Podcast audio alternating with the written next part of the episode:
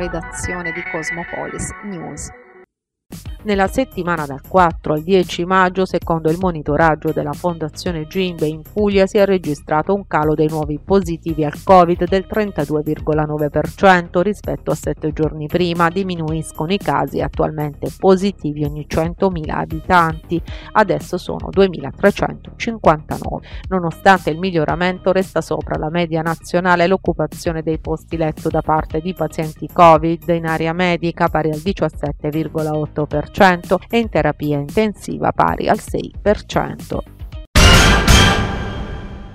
Sono 42.249 nuovi casi di Covid registrati nelle ultime 24 ore in Italia, secondo il bollettino dell'11 maggio 2022. 115 i decessi, eseguiti 294.611 tamponi. Il tasso di positività è al 14,3%, in calo dello 0,7%. Diminuiscono anche i ricoveri in terapia intensiva, meno 20 posti e nei reparti ordinari, meno 100 1967. Oggi in Puglia si registrano invece 2.673 nuovi casi di contagio su 18.478 test. Il tasso di positività è del 14,45%, certificati anche altri 8 decessi. A Taranto 352 contagi, sono residenti fuori regione altre 26 persone risultate positive. Dei 91.823 attualmente positivi in regione regione 505 sono ricoverati in area non critica e 28 in terapia intensiva.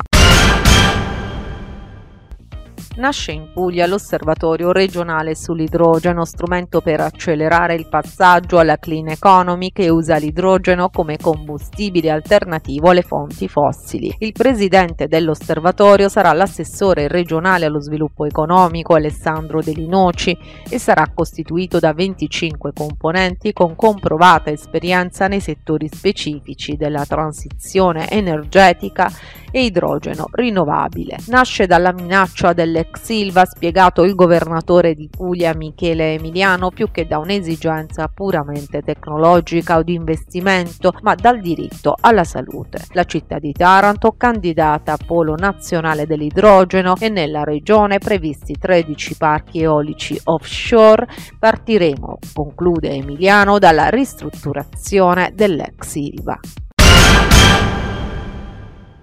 Scade il 19 maggio il bando per il rifacimento del terminal passeggeri dell'aeroporto di Grottagli a favore del quale la regione Puglia stanzierà circa 9 milioni di euro, un grosso investimento che permetterà allo strategico aeroporto di esprimere pienamente le sue potenzialità con l'avvio di voli civili per passeggeri, cargo, base per droni, spazio porto. Lavoriamo da tempo col presidente Emiliano, ha commentato Mino Borraccino, al potenziamento potenziamento della capacità attrattiva dal punto di vista infrastrutturale dell'aeroporto e le numerose opere portate a compimento in questi ultimi anni ne sono la dimostrazione. Le aziende agricole pugliesi hanno difficoltà a reperire lavoratori. L'allarme viene lanciato dal presidente di Confagricoltura Puglia, Luca Lazzaro, che parla di deficit occupazionale malgrado dalle aziende si offrano regolari contratti. Un problema particolarmente sentito in prossimità delle grandi campagne di raccolta nella regione. Con oltre 15 milioni 500 mila giornate, la Puglia è tra le regioni che impiegano più manodopera in agricoltura. La presenza femminile è il 32% 2% sul totale degli operai. Il lavoro nero in agricoltura è quasi del tutto scomparso, conclude Lazzaro. Ora succede che è il lavoratore a chiedere di non essere assunto perché percepisce anche il reddito di cittadinanza. Si è tenuto quest'oggi il terzo congresso provinciale Wiltec Taranto Persone e idee per uscire dalla crisi. Presenti la segretaria generale aggiunta Wiltec nazionale Daniela Piras il segretario regionale Will Puglia Franco Busto e il segretario generale Wiltec Taranto Amedeo Guerriero. Il futuro della nostra organizzazione è un'organizzazione che si sta rinnovando si sta rinnovando perché eh, sono arrivati parecchi ragazzi nuovi, giovani nella categoria e i prossimi quattro anni dobbiamo lavorare per il, futuro, il, futuro, il loro futuro. Se parliamo di transizione energetica parliamo di raffineria dove la raffineria sta investendo su un impianto sperimentale, il CPO, dove, che produrrà syngas per miscerare altri prodotti per eliminare CO2. Diciamo che questa è una priorità positiva. Eh, le priorità dove stiamo lavorando per tenze in piedi, ad esempio prima sentivo parlare del tessile, abbiamo la tessitura di Motto, l'Albini, che eh, eh sono 110 lavoratori che non riescono a trovare uno sbocco. Proprio ieri abbiamo fatto un incontro con la regione dove si è affacciata una nuova azienda, la Motion, dove vorrebbe investire, acquisire il capannone e investire su questi lavoratori. Per creare una migliore informazione sugli impatti climatici sull'ecosistema marino, la Fondazione Michelangelo in collaborazione con la Camera di Commercio di Taranto ha organizzato quest'oggi alla Cittadella delle Imprese il workshop La Molluschi Coltura in un mare che cambia. E un mare che cambia, spiegano in una nota gli organizzatori, a conferma del suo ruolo essenziale per la vita del pianeta, cambia per limitare gli effetti dei cambiamenti climatici con l'assorbimento di parte parte della CO2 che l'uomo produce con l'uso dei combustibili fossili e infine per attenuare gli effetti del riscaldamento globale. È in atto un cambiamento climatico eh, ci sono già i primi segni e ci sono anche già i primi impatti sulla molluschicoltura in varie aree del Mediterraneo.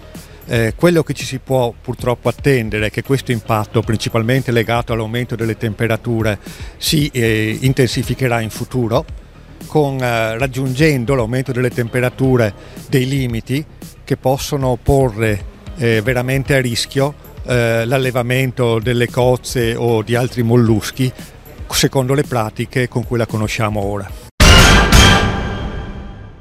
Marco Tarantino, questa sera presentiamo la tua ultima fatica letteraria, è un libro che si scrive sempre in questa poetica del mare, una poetica a te cara, una poetica anche interessante per quelle che potranno essere poi le dinamiche future non solo della città di Taranto ma di un'idea anche più ampia di comunità. Ma direi una poetica a noi cara, un aggettivo eh, mediterranea non casuale ed è bello anche che accada qui da Franchi, come si chiama adesso, da Santa Caterina come nome storico, ricorderai che venimmo in esclusiva a festeggiare l'uscita dal Molo. Come si coniuga secondo il tuo punto di vista la letteratura, la scrittura, la poetica con il cibo e con l'enogastronomia? come i nostri maestri latinoamericani ci hanno insegnato, basta semplicemente che riscopriamo quella che è un'identità Um, non capisco anzi come sia un filone che soprattutto da queste parti continui a essere ignorato.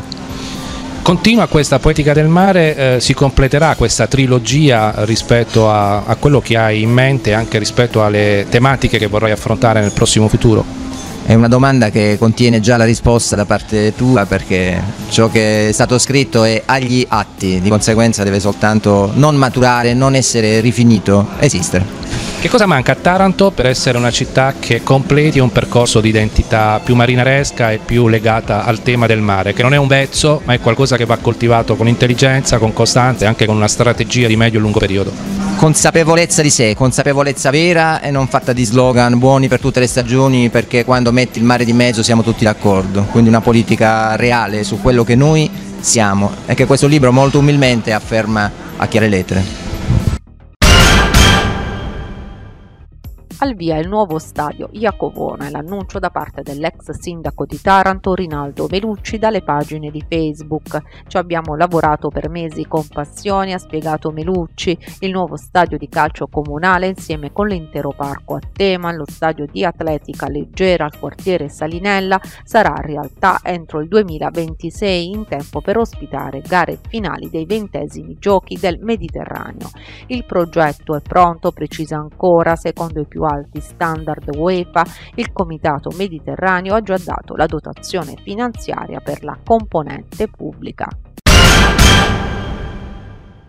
Ancora dubbia la candidatura del prossimo direttore sportivo in casa Taranto, se fino a qualche giorno fa il nome di Pier Giuseppe Sapio sembrava essere quello prescelto dalla dirigenza dopo la rottura con l'ex DS Montervino, l'attuale direttore sportivo del settore giovanile del Taranto Calcio sembrerebbe al contrario lontano dall'accettare l'investitura, avendo rifiutato l'incarico. Alla base potrebbero esserci vedute discordanti circa la programmazione della futura futura stagione sportiva. Nel frattempo la posizione attende ancora di essere occupata dal direttore sportivo che traghetterà i rossoblù nella prossima stagione calcistica 2022-2023.